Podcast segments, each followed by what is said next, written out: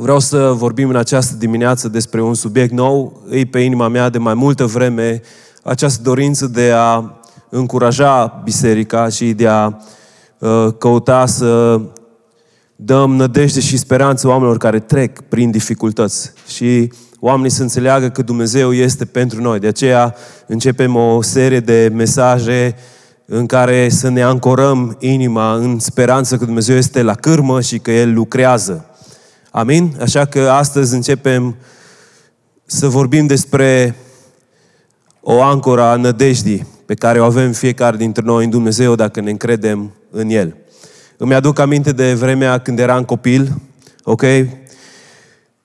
De vremea în care circul venea în orașul nostru. Uh, era undeva pe malul Târnavei Mari, un circ mare, Lidia știe despre lucrul ăsta. Era probabil evenimentul anului în oraș, un eveniment de la care nu puteai lipsi și cumva pentru aproximativ trei ore stăteai aproape nemișcat privind la varietatea de reprezentații care uh, se perindau prin înainte ochilor tăi și probabil unii dintre voi vă aduceți aminte de vremurile astea. Na, nu doar show-ul în sine îți atrăgea atenția, ci mai era un alt lucru, faptul că aveai posibilitatea să vezi animalele mai îndeaproape, să te apropii de ele și unul dintre marile atracții erau elefanții. La câți dintre voi vă plac elefanții? Na, elefanții îmi plăceau mie la nebunie, însă când priveai mai îndeaproape, îți era imposibil să nu observi un lucru ciudat la elefanții ăștia, ok? Animalele astea imense erau legate cu niște lanțuri subțiri, priponite într-un țăruș care era împlântat în pământ. Asta e ciudat la un animal imens care poate să smulge, să smulgă uh, copaci din rădăcini, ok? Interesant e faptul că nu rupeau lanțul uh, acelea subțire și nici nu smulgeau acel țăruș din pământ, ci acești elefanți care puteau să care tone, niciodată nu forțau lanțurile care smulgeau țărușul pentru a umbla liberi. Cum se putea ca elefant după elefant să fie ținuți în loc de un simplu țăruș și de un lanț în jurul piciorului? Na, aceste lucruri erau rezultatul unor tipare de gândire puse în psihologia elefanțelului de când era mic. Pentru a putea pregăti elefantul să ajungă, să dea o reprezentare la circ, trebuia încă de când era mic, de când era pui, să simtă acel lanț în jurul piciorului. Și în felul ăsta era adresat. Creștea învățând acest principiu. Atunci când simți lanțul în jurul piciorului, nu ai voie să te miști. Și elefantul, care era pregătit să devină animal de circ, învăța principiul ăsta. Când simți lanțul în jurul piciorului, trebuie să stai cu minte. Și așa că mergeau la circ și în jurul cortului uriaș și erau animale astea și de fiecare dată când vedeam elefanți, vedeam și acest lucru. Și un dita mai, animalul prins cu un lanț, lănțișor, ok, priponit de un țăruș, însă ceea ce poate nu ai văzut era faptul că elefantul de fapt era ținut de lanțul trecutului său. Lanțul trecutului său învățase un tipar de gândire în care să stea. El era mult mai puternic putea rupe oricând lanțul respectiv, dar trăia în tiparul trecutului său. Era legat de ceea ce învățase ieri. Și lucrul ăsta îl ținea captiv astăzi. Și erau ținuți legați de trecut, așa că nu căutau libertate în prezent. Și lucrul ăsta, lucrul ăsta se poate întâmpla cu fiecare dintre noi. Mulți dintre noi putem să trăim în trecut, în timp ce putem să fim liberi în prezent. Și am întâlnit așa de mulți oameni care sunt pur și simplu robi ai trecutului lor au trăit în fel de fel de tipare de gândire care i-au robit, care îi țin robi în ziua de astăzi și ăsta este un lucru pe care Dumnezeu nu și-l dorește. Diavolul are o cale să ne țină în acest loc al trecutului, știe știe cum să facă lucrul ăsta, cum să manipuleze gândurile noastre din trecutul nostru ca să ne țină captiv, să nu putem să experimentăm libertatea în prezent. Și 2 Cronici 33 E un pasaj în care vreau să stăm astăzi, pentru că e unul dintre cele mai incredibile povestiri din perspectiva mea din toată Scriptura. E greu să treci peste acest pasaj atunci când vrei să spui oamenilor că există speranță, că există nădejde, că există har.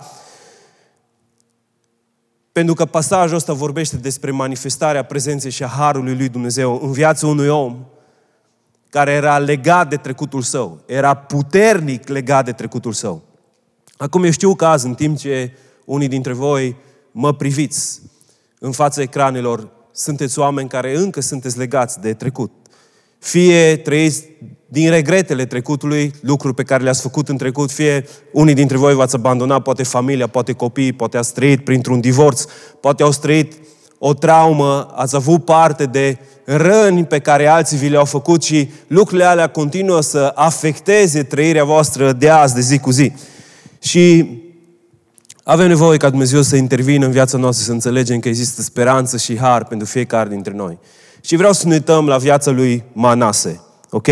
Și să învățăm să biruim falimentul trecutului. Manase, spune 2 Cronici 33 cu 1, avea 12 ani când a ajuns împărat și a domnit 55 de ani la Ierusalim. Da, Manase avea 12 ani când a devenit împărat. La 12 ani ești cam tineret pentru a fi rege și a domnit 55 de ani. Pentru a putea înțelege cât de mare a fost falimentul acestui om în majoritatea timpului vieții lui, trebuie să înțelegem care a fost contextul în care el a trăit. Și ca să înțelegi lucrul ăsta, trebuie să știi cine a fost tatăl său. Tatăl lui Manase a fost împăratul Ezechia. Ezechia, 2 cronici de la 29 la 32, vorbește despre istoria lui. Cuvântul Dumnezeu face un rezumat în 2 cronici 29, versetul 2 și spune că a fost un împărat bun care a făcut lucruri bune înaintea lui Dumnezeu. A fost un om evlavios. Ezechia a îndepărtat idolii, a curățat casa Domnului, a adus o reformă în mijlocul preoției, a avut parte de o trezire spirituală. Ezechia a fost omul pe care Dumnezeu l-a binecuvântat și lângă care Dumnezeu a stat și dacă citiți 2 Cronici 29 până la 32, o să vedeți intervenții supranaturale, minuni extraordinare pe care Dumnezeu le-a făcut îngeri care au luptat pentru poporul lui Dumnezeu și o vindecare de care tot poporul a avut parte într-o singură zi. În ziua de Paști, Dumnezeu s-a coborât în mijlocul lor și a vindecat pe toți lucruri extraordinare care s-au întâmplat în viața lui Ezechia. Și acest copilaș a trăit în această atmosferă, în acest context în care tatăl său sunt convins că i-a mărturisit. I-a mărturisit despre măreția, despre puterea, despre gloria lui Dumnezeu pentru că a avut multe minuni de spus. Da, un lucru interesant care are legătură cu Manase este faptul că la un moment dat Ezechia a avut o boală terminală.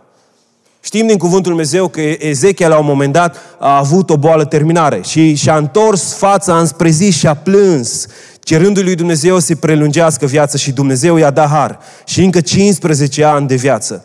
Dar în această perioadă de har, în acești 15 ani în care Dumnezeu i-a prelungit viața, s-a născut Manase. Manase a fost un fiu născut în urma rugăciunilor, a lacrimilor de rugăciune a lui Ezechia înaintea lui Dumnezeu. Vă aduceți aminte, Ezechia era într-o boală terminală, profetul vine înaintea lui și spune, pregătește-te pentru că trebuie să te întâlnești cu Dumnezeul tău. Ezechia își întoarce fața înspre zi și plânge înaintea lui Dumnezeu. Spune, Doamne, ai milă de mine și vindecă-mă. Dumnezeu în bunătatea și în îndurarea Lui spune o să-ți prelungezi viața cu 15 ani și în acei 15 ani, după 3 ani, de la vindecarea aceasta miraculoasă a bolii terminale pe care o avea, se naște Manase. Și sunt convins că Manase a auzit despre felul în care el s-a născut. Gândiți-vă că Dumnezeu, Dumnezeu, vedea în viitor ceea ce se întâmplă și acest om rău, și o să vedem cât de rău, cât de mare a fost răutatea acestui om, și totuși, în harul său, în harul său Dumnezeu îi dă zile lui Ezechia ca Manase să se poată naște. Da, chiar dacă Manase a crescut în acest mediu sănătos, chiar dacă Manase a ajuns pe tron la 12 ani, având un tată evlavios care a învățat principii și lucruri bune, el s-a îndepărtat de Dumnezeu. Și vreau să ne uităm de la versetul 2 la versetul 9. Cuvântul lui Dumnezeu spune, El a făcut ce este rău înaintea Domnului după urăciunile națiunilor pe care le izgonise Domnul dinaintea copilor lui Israel. Aici e diferența descrisă între Manase și Ezechia. Ezechia a făcut ceea ce este bine înaintea lui Dumnezeu, Manase a făcut ceea ce este rău înaintea lui. Cum a ajuns Manase să facă rău dacă a trăit în acest anturaj atât de bun? Acest anturaj al minunilor, al lucrărilor supranaturale, cu un tată evlavios, cu unul care a umblat aproape de Dumnezeu. Versetul 2 spune că a făcut în acord cu urăciunile națiunilor. S-a uitat în jur la un moment dat la ceea ce au făcut cei din jurul său și s-a părut că viața aceea este mai atractivă. Chiar dacă tatăl său a pus principii și valori în viața lui, de la 12 ani s-a uitat în jur și a spus, hei, mie îmi place mai mult cum se distrează ei. Și lucrul este interesant că se întâmplă chiar atunci când un om începe să-și definească viața, să-și definească principiile și valorile pe care stă și Manase a căutat să umble altfel. Și vedeți, poți să fii crescut cu părinți evlavioși, care ți-au inspirat valori și principii sănătoase, însă de la o vârstă poți să mergi în alte anturaje în care să începi să îți trădezi pur și simplu principiile și valorile pe care le ai. Și mă gândesc, sincer, la generația tânără care trăiesc într-un mediu sănătos în casele lor și apoi pleacă de la un moment dat să facă liceu într-un alt oraș sau pleacă să facă facultatea într-un alt oraș. Și dacă nu știu să se pună în anturaje care să continue să șlefuiască valorile și principiile învățate în casele lor, încetul cu încetul pot să renunțe la lucrurile bune care le-au învățat în familia și în casă lor. Și asta este istoria lui Manase. Versetul 3 spune că el a distrus tot ceea ce a zidit tatăl său bun în națiunea Israel. Spune, a zidit iar și înălțimile pe care le dărâmase tatăl său Ezechia, a ridicat altare balilor, a făcut idole astartei și s-a închinat înaintea întregii oștiri a cerurilor și i-a slujit. Versetul 4 spune că i-a adus idoli în casa Domnului niciun respect față de Dumnezeu, spune, a zidit altare în casa Domnului, măcar că Domnul zisese în Ierusalim, va fi numele meu pe vecie. Cu toate că știa că la Ierusalim locuiește și Dumnezeul cerurilor, a spus, nu mă interesează lucrul ăsta, n-am respect față de Dumnezeul tatălui meu, și pune idoli în casa Domnului. Mai mult, versetul 6 spune, și a trecut fii prin foc în Valea Hinom. Și a trecut fii prin foc în Valea lui Hinom. Gândiți-vă că și-a adus copiii ca și jerfă dracilor, i-a ars de vii, ca jerfă Dumnezeilor falși. Și poate unii dintre noi în ziua de astăzi considerăm că noi nu facem aceste lucruri pentru că nu ne luăm copiii și ducem să fie arși. Vreau să știți că prin felul și prin atitudinea pe care noi o avem față de copiii noștri și, dacă vreți, ignoranța în care ne creștem de multe ori copiii, chiar pot să-i ducă pe copiii noștri ca o jerfă pentru ce e rău. Din pricina faptului că nu implementăm principii și valori care sunt dumnezeiești. Scumpilor, biserica este chemată și familia este chemată în primul rând să investească principii și valori în copiilor. De multe ori am auzit ca și pastor, ca și lider lucrul ăsta, că biserica nu s-a implicat destul, că din pricina bisericii copiii mei sunt în lume. Nu, nu, nu. Copiii tăi nu sunt în lume din pricina bisericii, ci din pricina lipsei de implicarea ta ca și părinte în casă. Biserica doar poate să ajute, poate să se implice, poate să fie un sprijin pentru ceea ce tu pui în copiii tăi, în casa ta și ăsta este adevărul. Poate chiar lanțurile trecutului tău te-au ținut captiv ca să nu investești în ei în viața lor. Asta este ceea ce spune Cuvântul Dumnezeu că s-a întâmplat în viața lui Manase. În versetul 6, Cuvântul Dumnezeu spune lucruri mai oribile de a te spune că s-a înconjurat cu vrăjitori cu ghicitoare, cu oameni care citeau în palmă, citeau viitorul în stele, horoscoape și caută să interfereze Manase cu lumea spirituală prin metode interzise de Dumnezeu. Acum nu știu câți dintre voi ați locuit sau ați stat în atmosferă din asta în care este prezența dracilor, prezența demonilor. Este o atmosferă încărcată, este o atmosferă dificilă, puternică. Omul ăsta și-a pus în casa lui lucrurile astea. Casa lui a devenit o casă a vrăjitoriei. Casa lui a fost o casă în care era plin de ghicitoare, era plin de vrăjitoare care căutau să interfereze cu lumea spirituală și omul ăsta era în mijlocul lor. Și lucrul ăsta se numește ocultism. Era în mijlocul lucrurilor oculte și ocultismul, ca să vă dau o definiție simplă, este orice încercare de a folosi creația pentru a ajunge la Creator orice încercare de a folosi creația pentru a ajunge la Creator. Și pentru că și în mijlocul creștinilor se întâmplă lucruri de genul ăsta, vreau să spun că zodiacele și horoscopul sunt o formă de ocultism. Să cauți ca Dumnezeu să-ți vorbească prin altceva decât prin Duhul Sfânt. Scumpilor, lucrul ăsta insultă pe Duhul Sfânt. Lucrul ăsta insultă pe Duhul Sfânt al lui Dumnezeu, care are rolul și chemarea să ne vorbească, să ne facă cunoscut planurile lui Dumnezeu să te folosești de stele pentru călăuzire, să citești în măruntaiele animalelor, să uh, citești în palmă sau să chem Duhul morților ca să afli lucruri legate de viitor. Lucrurile astea sunt forme de ocultism care erau prezente în viața lui Manase pe vremea aceea pe vremea aceea, pe vremea asta nu avem legi de astăzi, dar pe vremea aceea, oamenii care se ocupau cu lucruri de genul ăsta erau omorâți, erau scoși afară din poporul Israel. Atât de periculoase erau aceste lucruri. Erau periculoase pentru poporul sfânt al lui Dumnezeu. Manase și-a trădat moștenirea primită de la tatăl său. A trădat toate principiile și valorile pe gaza cărora tatăl său și-a trăit viața și și-a clădit împărăția. Și și-a trădat copiii, gândiți-vă, și-a trădat copiii. I-a tras, i-a trimis, i-a dat prin foc. Și nu doar că el era într-un mare faliment, însă a tras întreaga națiune, întreaga națiune într-un faliment moral și spiritual. Ascultați și spune versetul 9, este o descriere a cum era poporul în vremea lui Manase.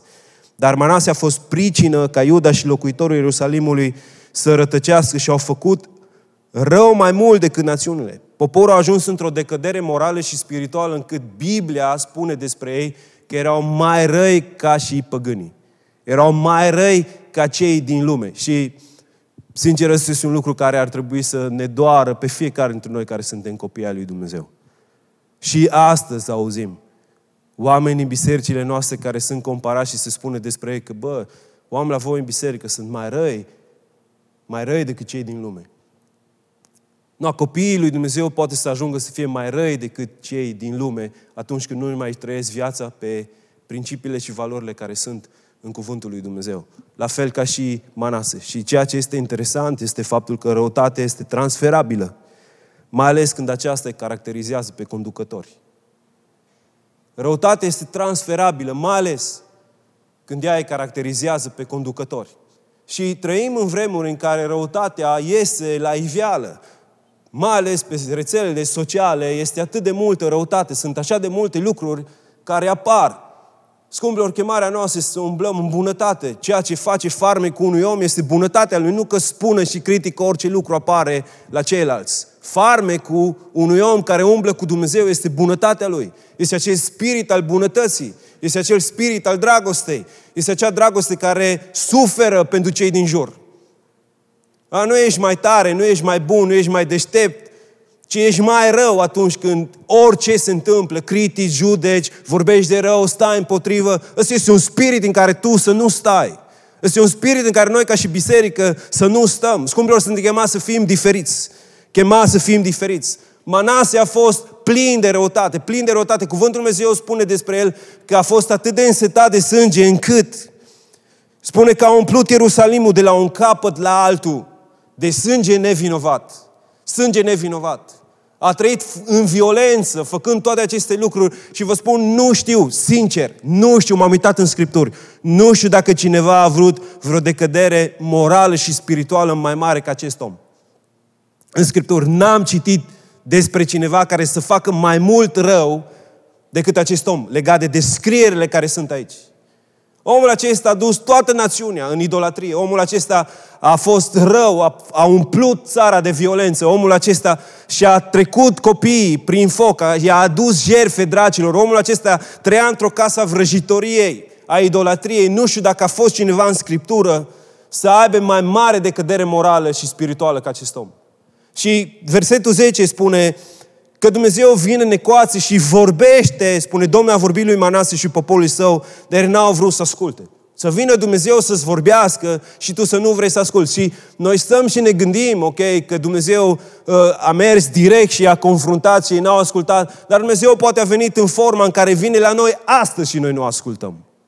Dar vedeți, în bisericii noastre, în timp ce noi spunem amin, amin la ceea ce Dumnezeu vorbește, se prea poate să venim setați încă dinainte să intrăm în biserică, că vom pleca la fel cum am venit.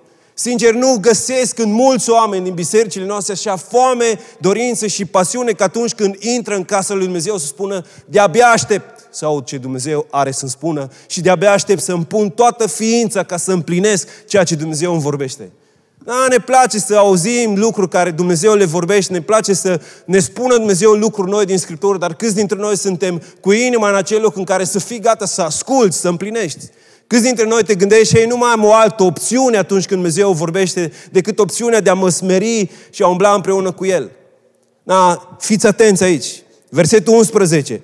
Pentru că cuvântul lui Dumnezeu nu mai este destul, Dumnezeu vine și folosește alte căi. Și știu, am folosit lucrul ăsta ca și citat ieri pe Facebook, fii atent, că dacă Dumnezeu nu-ți mai poate atrage atenția prin cuvânt, El o face pe alte căi.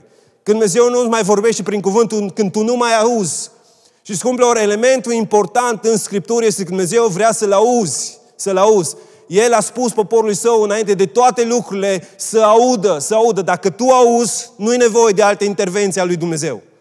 Tu poți să umbli alături de El în timp ce asculți ceea ce El vorbește. Nu e nevoie ca Dumnezeu să creezi circumstanțe împotriva ta ca să poți auzi.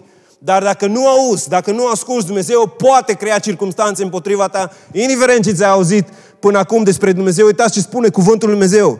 Atunci Dumnezeu a trimis împotriva lor, pe dușmanilor, căpeteniile oștirii împăratului Asire care au prins pe Manase și l-au pus în lanțuri. L-au legat cu lanțuri de alamă și l-au dus la Babilon. Dumnezeu spune că a trimis pe acei oameni, pe acei dușmani împotriva lor, din pricina faptului că Manase nu auzea ceea ce Dumnezeu vorbește. Da, e nevoie ca fiecare dintre noi să ne curățim urechile dacă nu mai auzim. Și atunci când Dumnezeu ne vorbește, avem o singură opțiune, aceea de a asculta ce spune Dumnezeu. Și când Dumnezeu ți-a vorbit, e bine să-ți notezi ce ți-a spus El și să cauți după aceea să implementezi fiecare lucru pe care Dumnezeu ți l-a vorbit. Asta înseamnă să fii creștin sănătos, așa înseamnă să fii un om matur. Când Dumnezeu îți vorbește, să iei lucrurile alea în inima ta și să fii atât de serios cu ele, încât îți schimbi agenda, încât îți schimbi prioritățile, pentru că Dumnezeul cerurilor a vorbit inimii tale dacă nu poți să ajungi în acest context în care și Manase a ajuns. A, ți-l poți imagina pe Manase, cel despre care am vorbit, care conducea totul, controla totul, era stăpân peste toate, având acum o verigă nas sau în jurul gâtului și fiind tras în robie până în Babilon. Vreau să știți că nu l-au dus cu trăsura. Nu, nu, nu. Nu, nu, nu. Ci omul a fost rob. L-au luat rob și l-au dus în robie. Dumnezeu a trimis dușman pentru a-l disciplina, pentru a judeca rebeliunea în care umblase. Dar întrebarea este, de ce nu îl elimină Dumnezeu pe acest om care a făcut așa de mult rău? Dar nu știu cum sunteți voi, dar gândindu-mă, Dumnezeu îi vorbește tatălui său și spune, hei, pregătește-te, pregătește-te, pentru că e timpul să te iau acasă. Și tatăl său plânge, plânge înaintea lui Dumnezeu și Dumnezeu îi dă milă și dă har. Da, acolo Manase putea să nu fie niciodată în ecuație. Ca Manase să nu ducă niciodată poporul în rătăcire. Putea să se întâmple lucrul ăsta, dar Dumnezeu este un Dumnezeu al harului, a îndurării. Un har și o îndurare care este dincolo de ceea ce noi putem înțelege. Când El este în acest loc, în acest loc, Cuvântul Dumnezeu spune că Dumnezeu și-a adus aminte de Tatăl Său. Dumnezeu și-a adus aminte de tatăl său și-a adus aminte de Ezechia. Și îi dă favor fiului său care a umblat în felul ăsta. Gândiți-vă, gândiți-vă la lucrul ăsta, ok? Să umbli într-o formă care îl supără pe Dumnezeu, care atrage mânia lui Dumnezeu și când Dumnezeu să trimită judecata față de tine, să-i vină acest gând legat de tine. Și să salveze familia ta, copiii tăi. Asta ce se întâmplă aici. Dumnezeu era gata să distrugă. Și Dumnezeu își aduce aminte de Ezechia și de favor. Îi dă favor. Și vă spun lucrul ăsta, scumpilor, este important să umbli în evlavie. Este important să umbli în evlavie, mai ales dacă fiii tăi umblă pe alte căi. E important ca tu să umbli în evlavie, mai ales dacă fiii tăi umblă pe alte căi. Pentru că Dumnezeu poate să-și aducă aminte de credincioșia ta și în loc să lasă judecată peste fiii tăi, să dea binecuvântare. Dar vreau să vă spun că mai există un scenariu pe care nu vi l-am zis niciodată până acum. Mai există un alt scenariu în care tu umbli pe ce cărări vrei tu și fiii tăi umblă pe cărări care nu sunt ok înainte lui Dumnezeu și Dumnezeu poate să aducă aminte de tine și să, pot, să pună o pedeapsă și mai aspră peste casa ta. Există și posibilitatea asta ca din pricina ta să fie o pedeapsă și mai aspră peste urmașii tăi și asta e peste tot în Scripturi. Oameni care au neglijat, au dezonorat, l-au desconsiderat pe Dumnezeu, fiilor, fiilor au mers mai rău în lucruri în care părinții lor au fost. Cum ar fi să trăiești viața în așa fel încât atunci când Dumnezeu vede trăirea copiilor tăi și poate umblă pe alte cărări să-și aducă aminte de tine și El să-i binecuvinteze din pricina evlaviei pe care tu ai avut-o. Asta e ceea ce îmi doresc pentru mine, pentru casa mea, pentru că, sincer, nu știu cum vor fi fetele mele. Nu știu cum vor fi ele. Indiferent cât de multe principii și valori bune pot să pun eu în mintea și în inimile lor, vor veni, vor veni vremuri când anturajul va fi ceea ce va șlefui viețile lor. Și atunci, dacă vor umbla pe alte cărări, există posibilitatea asta ca din pricina evlaviei, din pricina trăirii mele aproape de Dumnezeu, la un moment dat Dumnezeu să le întâlnească și să aibă milă de ele. Dumnezeu s-a îndurat de fiul lui Ezechia. Din pricina credincioșiei lui. Dumnezeu i-a dat favor și l-a întâlnit în acel loc. Și Cuvântul Dumnezeu mai spune un alt lucru și asta, dacă este ceva ce vreau să cultivăm în acest post, dacă e ceva ce să stai în acest post și să cultivi, e ceea ce spune următorul verset. Versetul 12. Când a fost la strâmtorare, s-a rugat Domnului Dumnezeului lui și s-a smerit adânc înaintea Dumnezeului părinților săi. Asta e ceea ce a atins puternic inima mea. Asta e rugăciunea care o să am următoarele două săptămâni pentru mine, pentru casa mea și pentru Biserica Lumina. Dumnezeu să ne ducă într-un loc în care să ne smerim adânc. Ai fost vreodată într-un loc în care să te smerești adânc înaintea lui Dumnezeu? Un loc în care să te smerești adânc. N-a fost orice formă de smerenie, nu, nu, nu, ci s-a smerit adânc. Și știu de ce s-a smerit adânc. Pentru că a păcătuit mult. Vezi, păcatul mult trebuie să ducă la acel loc în care te smerești adânc înaintea lui Dumnezeu. S-a smerit adânc.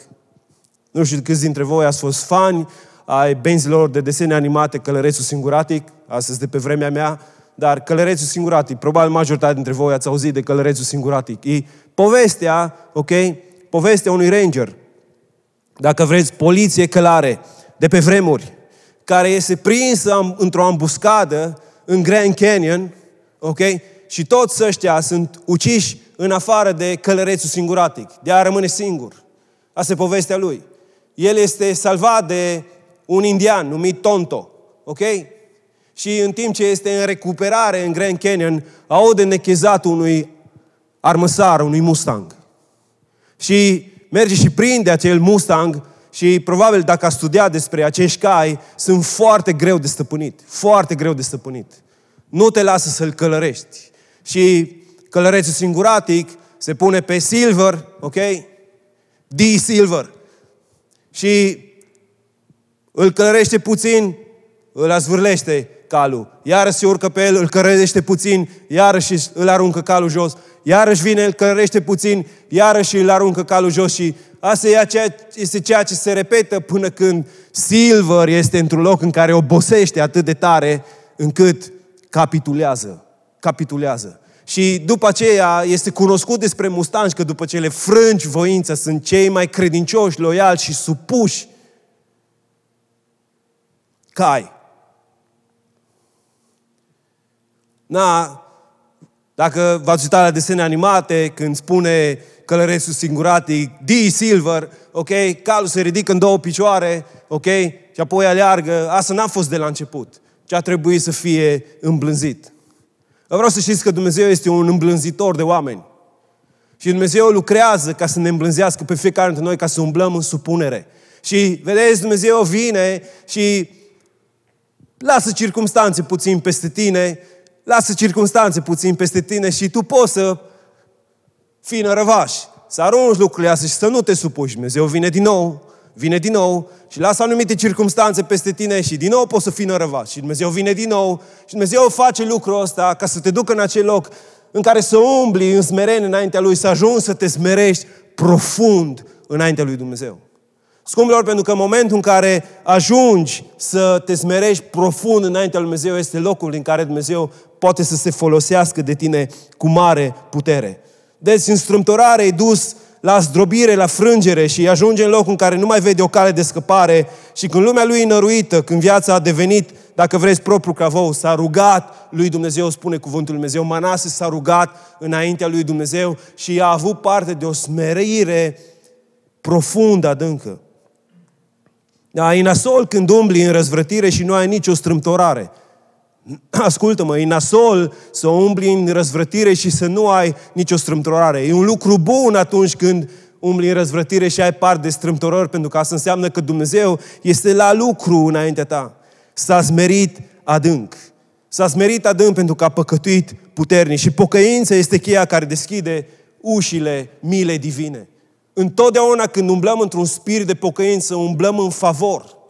Scumpilor, ascultați-mă bine, oricine umblă într-un spirit de pocăință, umblă în favor. Lumea asta încearcă să te învețe să fii nărăvaș, să nechezi la orice, să stai împotriva oricărui lucru. Scumpilor, oamenii lui Dumnezeu au fost oameni care întotdeauna au umblat într-un spirit de pocăință pentru a avea parte de favorul lui Dumnezeu. Și atunci, chiar dacă ți-ai fi dat copiii la câini, sau ai făcut din casa ta o casă a vrăjitoriei, Dumnezeu vine și îți dă favor. Dumnezeu vine și îți dă mila Lui, îndurarea Lui. Acum știi că se întâmplă acea pocăință adevărată, vă spun ce se întâmplă. Simți cum sufletul tău îi vine să verse. Ai simțit vreodată, ai fost vreodată într-un loc în care ai simțit că sufletul tău îi vine să verse, îi vine să verse păcatul în care tu umbli. Dacă n-ai ajuns la acel simțământ, ori nu ești în strâmtorare, ori nu vrei să te smerești adânc. Dar te pocăiești atunci când începi să vezi păcatul așa cum îl vede Dumnezeu. Când îți vine să vergi afară răzvrătirea, când te îmbolnăvești doar gândindu-te la cât de mult rău poți să faci prin felul în care tu umbli. Să începi să gândești despre păcat cum gândește Dumnezeu. Majoritatea dintre noi n-am făcut ceea ce omul acesta a făcut, însă majoritatea dintre noi am făcut alte mizerii și ajungi în locul în care sufletul tău îi vine să verse și atunci când ești în strâmtorare, e bine să te smerești adânc. El s-a smerit profund. Acum vreau să mă auziți bine. Cu cât ajungi mai mare, trebuie să te adâncești în smerenie. Cu cât ai mai mult succes în această lume, trebuie să te smerești mai tare. Manase a ajuns mare și când a ajuns mare, s-a dat mare. Na, asta e un lucru nasol, să ajungi mare și când ajungi mare să te dai mare. Pentru Dumnezeu și în împărăția sa, cu cât ești mai mare, cu atât trebuie să umbli mai smerit. Asta ce spune El. El spune, dacă vrei să fiți mari în împărăția mea, El spune, trebuie să umblați în smerenie, înaintea mea. Cu cât ajungi mai sus în lumea asta, cu atât trebuie să fii cunoscut prin smerenie în spirit. Și ăsta e Twitter-ul meu de azi. Cu cât ești mai cunoscut pentru succesul tău în lumea de aici, cu atât trebuie să fii mai cunoscut pentru smerenia ta în lumea de dincolo. Cu cât ești mai cunoscut pentru succesul tău în lumea de aici, cu atât trebuie să fii mai cunoscut pentru smerenia ta în lumea de dincolo. Măreția unui om constă în smerenia lui. Scumpilor, succesul adevărat al unui om constă în smerenia lui. Când te uiți la oameni care sunt mari pe această pe acest pământ și nu vezi merenie în ei, vreau să vă spun și să știi tu clar lucrul ăsta, nu există succes în ei. Este doar o formă falsă de succes. Succesul adevărat stă în smerenie, în capacitatea de a umbla în dependență de Dumnezeu. Cu cât e mai scârbos păcatul, cu atât trebuie să fie mai adâncă smerenia. Așa este ceea ce face acest om. I-a făcut rugăciuni și Domnul, lăsându-se înduplecat, i-a ascultat cererile și le-a dus înapoi la Ierusalim, în împărăția lui. Și Manase a cunoscut pe Domnul ca și Dumnezeu al său. Dar gândiți-vă că rugăciunea acestui om, care a făcut toate lucrurile pe care vi le-am descris, este înduplecat. Îl înduplecă pe Dumnezeu, rugăciunea lui. Înduplecă inima lui Dumnezeu. Îl face pe Dumnezeu să schimbe gândirea. Unora dintre noi Dumnezeu nu ne ascultă rugăciunile de multă vreme și asta deoarece nu știm să mergem în smerene adâncă. Să știi că dacă nu umbli într-o smerenie adâncă, rugăciunile nu sunt ascultate. Și asta e un paradox la care aș vrea să vă gândiți în dimineața asta. Știați voi că vor fi oameni în ceruri care au fost mult mai răi decât oameni care vor fi în iad. Te-ai gândit vreodată la treaba asta?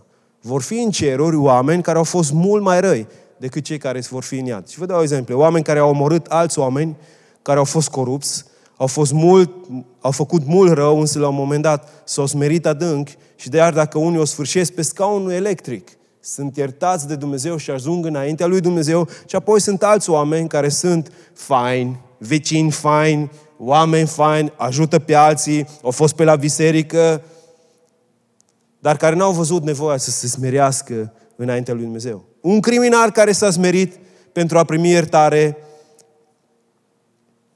ajunge în cerul și unul care a făcut bine pe pământ ajunge în iad și vă spun de ce. Omul nu este ok cu Dumnezeu prin faptele sale bune, ci prin îndurarea lui Dumnezeu.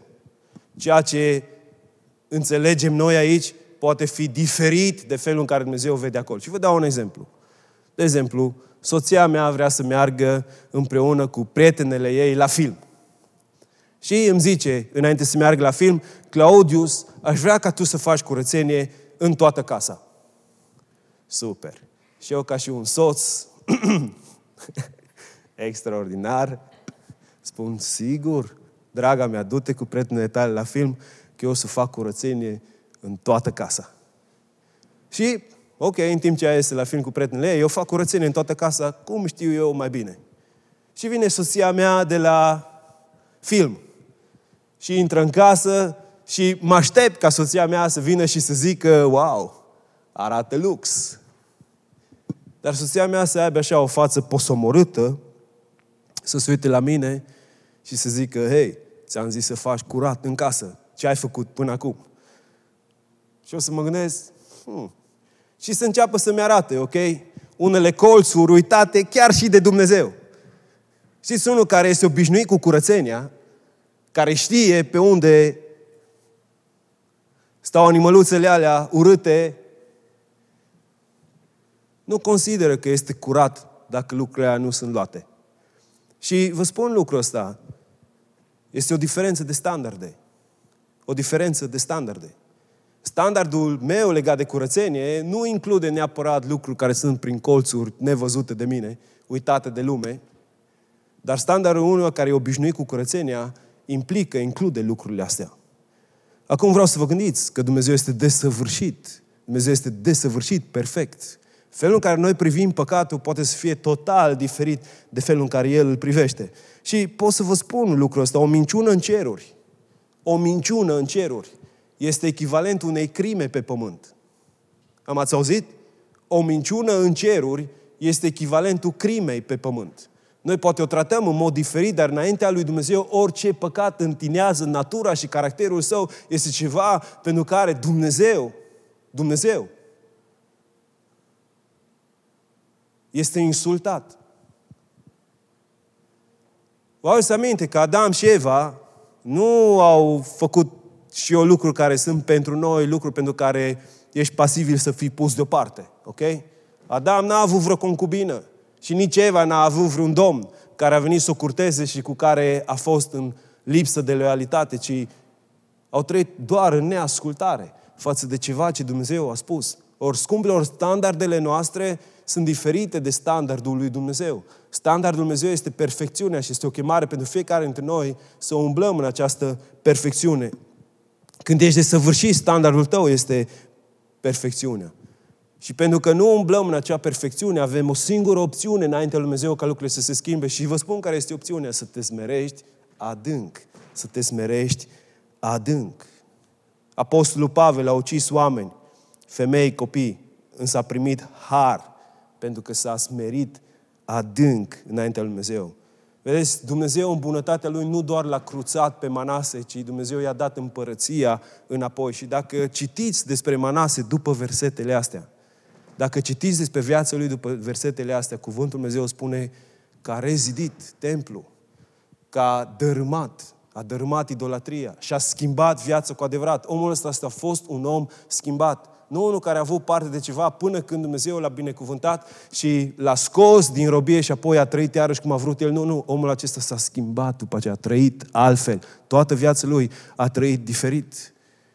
Pentru că s-a smerit adânc, Dumnezeu l-a binecuvântat. Vestea bună este că dacă ai fost robit de trecut, dacă te smerești adânc, prin pocăință poți să fii făcut liber, indiferent de lucrurile pe care tu le-ai făcut. Și în dimineața asta mi-ar place să stăm, să ne apropiem de Dumnezeu, fiecare dintre noi. Și aș vrea să vă întreb, aș vrea să te gândești, ce ți-a vorbit Duhul Sfânt în această dimineață? Ce ți-a vorbit Duhul Sfânt în această dimineață?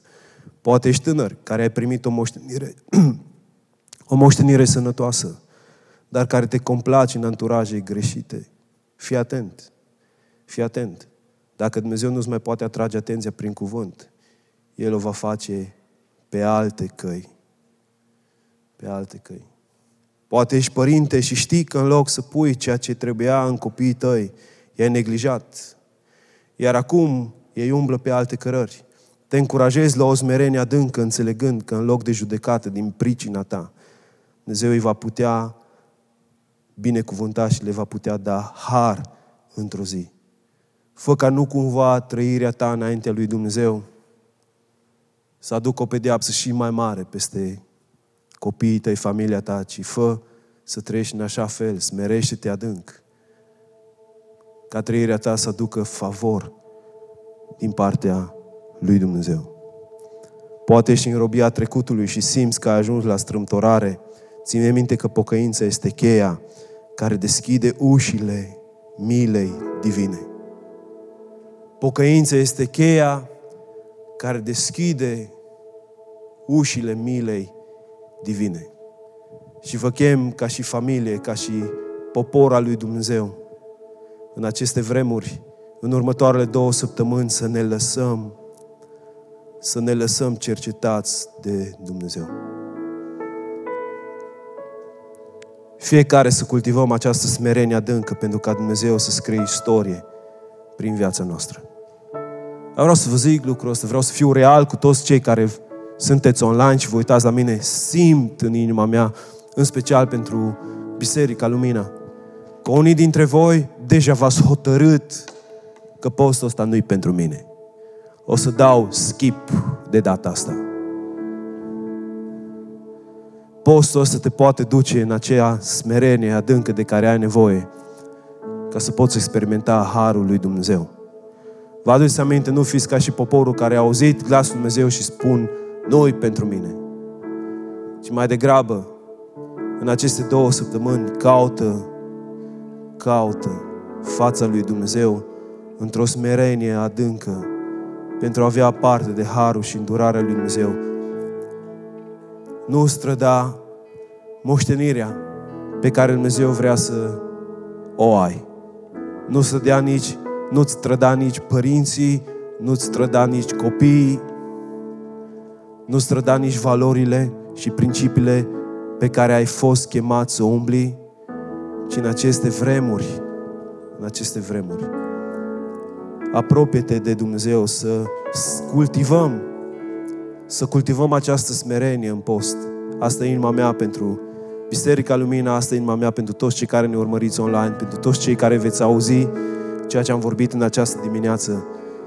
Puneți inima să ajungi în acest loc al smereniei adânci. Pentru a avea parte de harul bogat al lui Dumnezeu. Ține minte, harul lui Dumnezeu este mare. Este nelimitat, este nemărginit, dar Dumnezeu dă har celor care se smeresc. Dumnezeu dă har celor care se smeresc. Harul acesta mare, harul acesta bogat, este peste cei care își pun inima să se smerească adânc înaintea lui Dumnezeu. Poate ești în vremuri în care continui să fii legat de acest lanț al trecutului și poate ai obosit. Dumnezeu are har pentru tine. Smerește-te adânc, nu continua în păcat, nu continua în întuneric. Unul dintre cele mai glorioase lucruri este să vezi pe acest om care a avut parte de o decădere morală și spirituală, cum nu am găsit pe nimeni altul pe paginile Scripturii, că este restaurat de Dumnezeu prin harul său.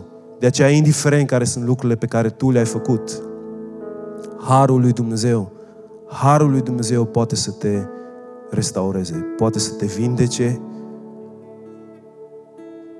poate să-ți dea un nou sens în viață, poate să te ridice, poate să te umple de favor dumnezeesc.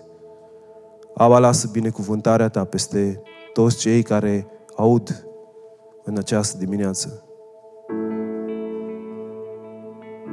Fă să nu neglijăm cuvintele tale. Fă, Doamne, să spunem un da, Doamne, vreau să te caut cu toată ființa mea în aceste vremuri. Vreau să mă smeresc adânc înainte ta pentru a avea parte de favorul și binecuvântarea ta. Lasă pace, bucurie, viață și protecție divină peste poporul Tău în această vreme, peste familia Bisericii Lumina. Lasă binecuvântările Tale, Doamne, și veghează asupra fiecăruia dintre noi și fă ca inimile noastre să fie alipite de Tine, Doamne. În numele Lui Iisus mă rog.